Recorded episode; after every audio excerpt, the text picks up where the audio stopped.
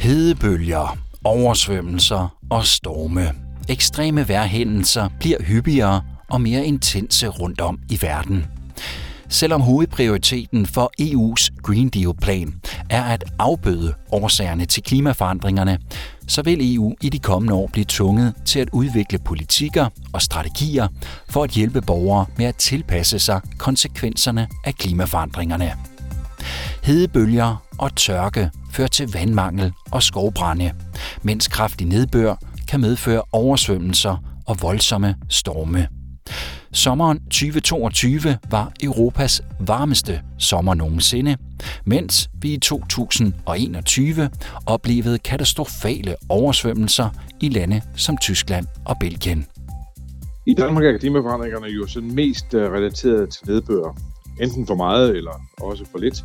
Og vi ser det jo i høj grad i forbindelse med de kraftige skybrud, som vi har set mange af i de senere år. Det giver jo oversvømmelser, og det handler jo om, at vores infrastruktur, vores øh, landskab jo slet ikke er gearet til de her nedbørsmængder. Du lytter til The Green Deal, som denne gang står i vejrets tegn.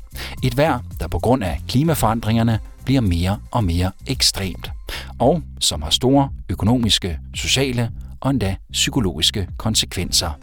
Velkommen til. Mit navn er Tue Sørensen. Vi starter vores europæiske rundrejse i Tyskland, som blev ramt af flere århundreders værste oversvømmelser i sommeren 2021. En hændelse, som har sat sine spor hos Lea Vranica, der er pressechef i Verdensnaturfonden i Tyskland. Vi vil opleve oversvømmelser, vi vil opleve tørke, vi vil opleve skovbrænde. Det skal vi være forberedt på.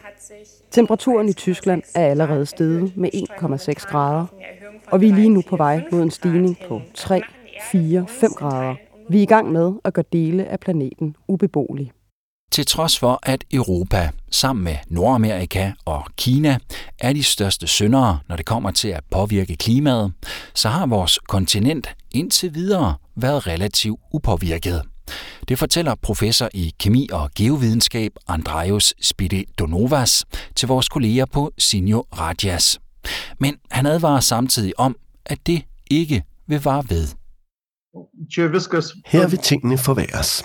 Lidt efter lidt, og mere og mere og mere. Vi taler om årtier. Vores hydrometeorologer kan forudse, hvordan det sandsynligvis vil se ud, og se, hvilke fænomener, der sandsynligvis vil påvirke os. For eksempel, mens mængden af nedbør kan stige, så vil risikoen for tørke også stige, så der vil være en risiko for landbruget. Indtil nu har tornadoer været sjældne i Europa, men i de kommende år vil selv sådanne fænomener, der er mere karakteristiske for Nordamerika, blive hyppigere her. Milano, Zagreb, Bruxelles, Sofia, Riga. Bruxelles, Sofia, Riga. Mens vi i Europa oplevede ødelæggende oversvømmelser i 2021, så var sommeren året efter anderledes og aldeles tør.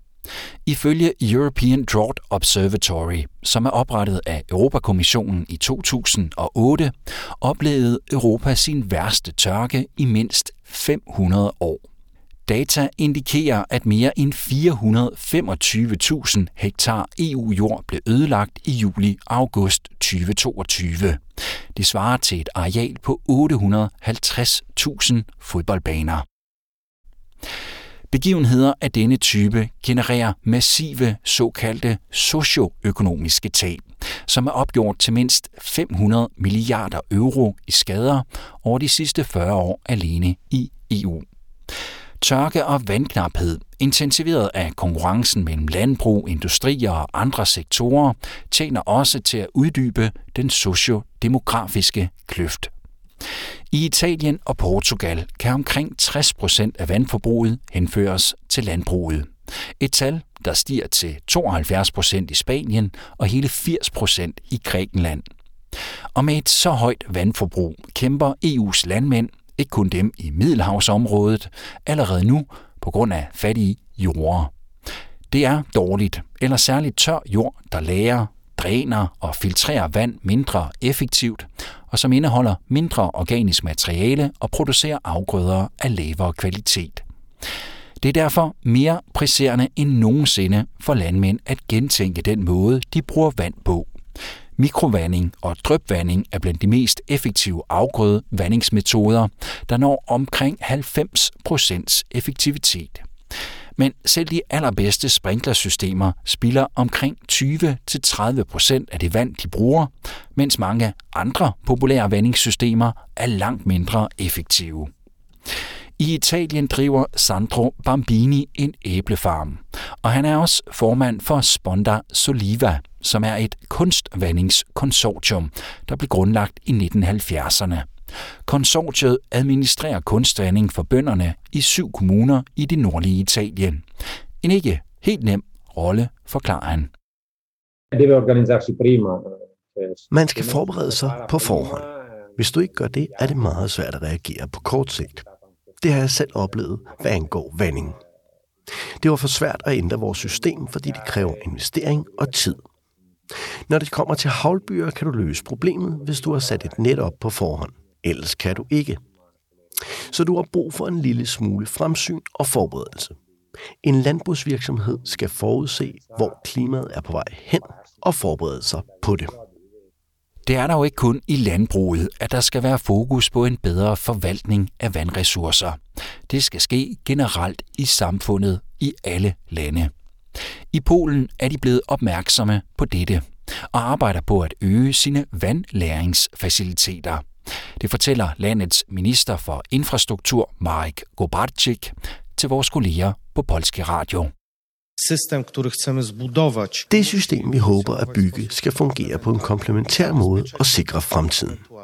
Det er et program, der skal hæve mængden af vand, der er lagret i Polen fra de nuværende 7% til 15%. Så hele investeringspakken vedrører opførelse af reservoirer, store og små, samt landbrugsforbedringer med hensyn til dræning af dale og kanaler.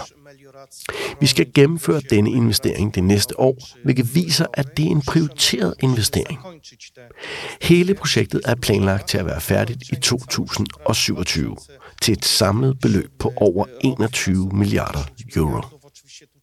Den her håndtering af Europas vandressourcer kræver også en bedre koordinering på EU-plan. Tørke og vandknaphed har allerede en fremtrædende plads i EU's klimatilpasningsstrategi, med fokus på at skabe systemiske ændringer og fremme naturbaserede løsninger på klimarelaterede påvirkninger. Men på trods af de betydelige sociale, miljømæssige og økonomiske skader, som tørker forårsager, bliver hændelserne fortsat set på og også behandlet som kriser, snarere end et tilbagevendende problem, som man bør finde langsigtede, bæredygtige og systemiske løsninger på. Og dette vil ikke kun kræve harmonisering af alle relevante politikker, men også øgede midler, det siger den rumænske EU-parlamentariker Eugen Tomac til Radio Romania. Der er to vigtige pointer, jeg gerne vil fremhæve. Det første er den juridiske ramme, der eksisterer, og som EU løbende forbedrer gennem nye strategier. På den anden side er det klart, at disse politikker ikke kan gennemføres uden ressourcer. EU giver midler til at sikre, at vandkvaliteten opretholdes, men politikken skal implementeres af medlemslandene. Desværre har vi endnu ikke haft den administrative kapacitet til at udnytte alle de håndtag, vi har til rådighed i forhold til vandbeskyttelse. Flere medlemslande har for nylig henvendt sig til Europarådet med en anmodning om en stærkere reaktion på tørke. De kræver en fornyet tilgang til tørkehåndtering på EU-plan, der tager fat på hele cyklusen, fra planlægning og forebyggelse til implementering. Slovenien er et af de lande, der er en aktiv fortaler for dette initiativ. Til trods for, at Slovenien selv scorer ret dårligt med hensyn til vandforvaltning. Det siger Polona Pengal fra den slovenske forening for vandbeskyttelse. Vi tænker stadig ikke i termer af tilpasning, men i termer af kontrol. Og disse begreber er diametralt modsatte. Vi bør tilpasse os til naturens givende. Det er især tydeligt, når det kommer til at håndtere de skadelige konsekvenser af oversvømmelser, da foranstaltningerne er officielt beskrevet, selvom de i virkeligheden er anti-oversvømmelsesforanstaltninger. Vi forvandler naturlige flodlejer til drænkanaler, begrænser dem og deaktiverer naturlige flodprocesser, hvorved vi ødelægger biodiversiteten og reducerer flodøkosystemernes evne til selv at tilpasse sig ændringer og samtidig beskytte os.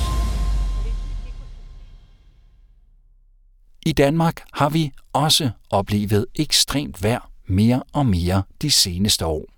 Det bekræfter meteorolog og klimaformidler Jesper Tejlgaard, som du også hørte i starten af denne her episode, hvor han fortalte, at skybrud og oversvømmelser er en stigende udfordring herhjemme. Han har arbejdet som meteorolog i mere end 40 år, og han husker særligt et år, hvor klimaforandringerne blev meget konkrete herhjemme. Det var jo øh, 20. August 2006, hvor øh, vi havde et ekstremt skybrud i Gråsten, øh, hvor øh, dæmningen under Sønderborg-toget jo skred sammen, øh, dog uden at toget var på skinnerne på det tidspunkt. Øh, det var det første gang, hvor jeg sådan øh, tænkte, okay, øh, det er da nogle øh, voldsomme, eller et voldsomt skybrud.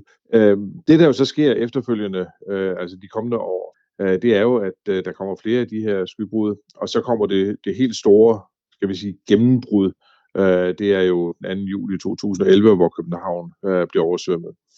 Øh, på det tidspunkt, øh, der var alle vel sådan set blevet klar over, at øh, klimaforandringerne de har også sat sine spor her i landet.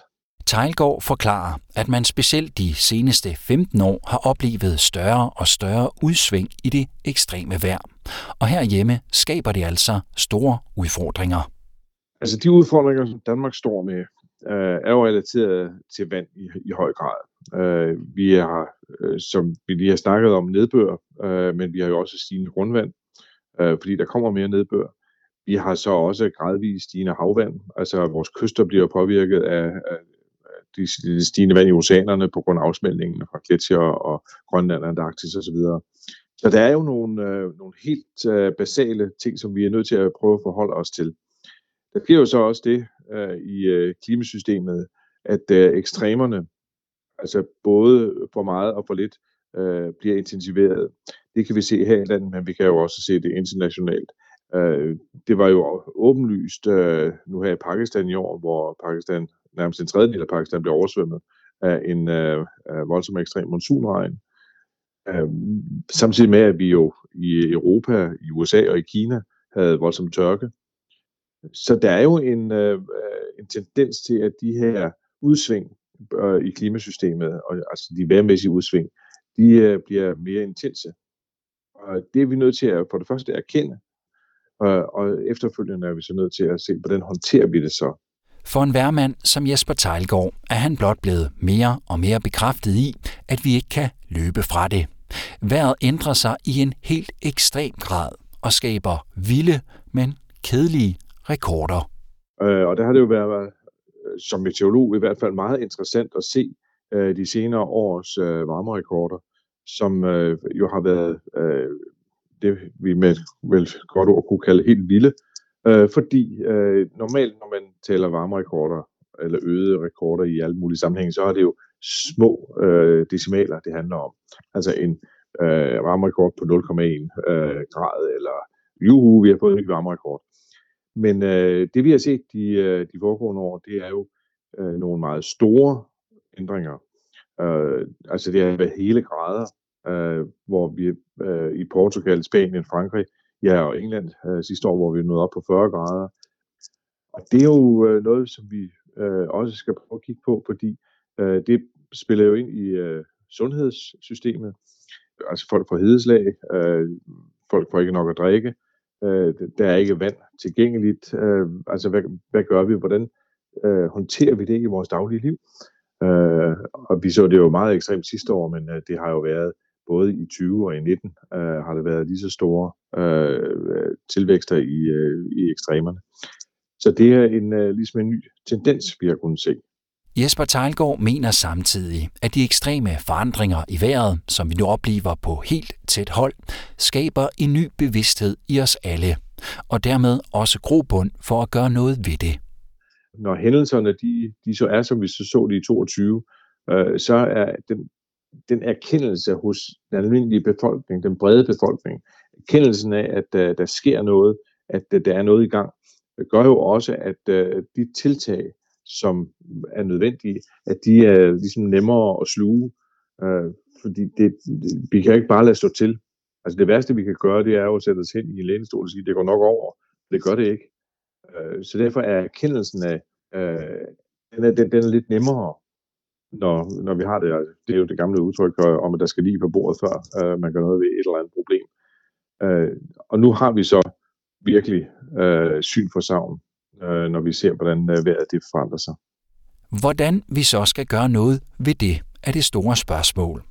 For Jesper Tejlgaard er det indlysende, at EU som institution skal og kan tage et større ansvar på sig, hvis vi skal ruste os mod os håndtere det ekstreme vejr, der er kommet med klimaforandringerne.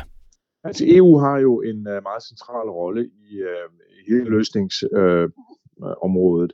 Øh, uh, uh, EU har nogle meget stærke muskler rent økonomisk, uh, så der er jo mulighed for at gøre noget. Uh, så EU kan jo sætte ind på forskning, altså give uh, tilskud til, uh, til forskning på det her område.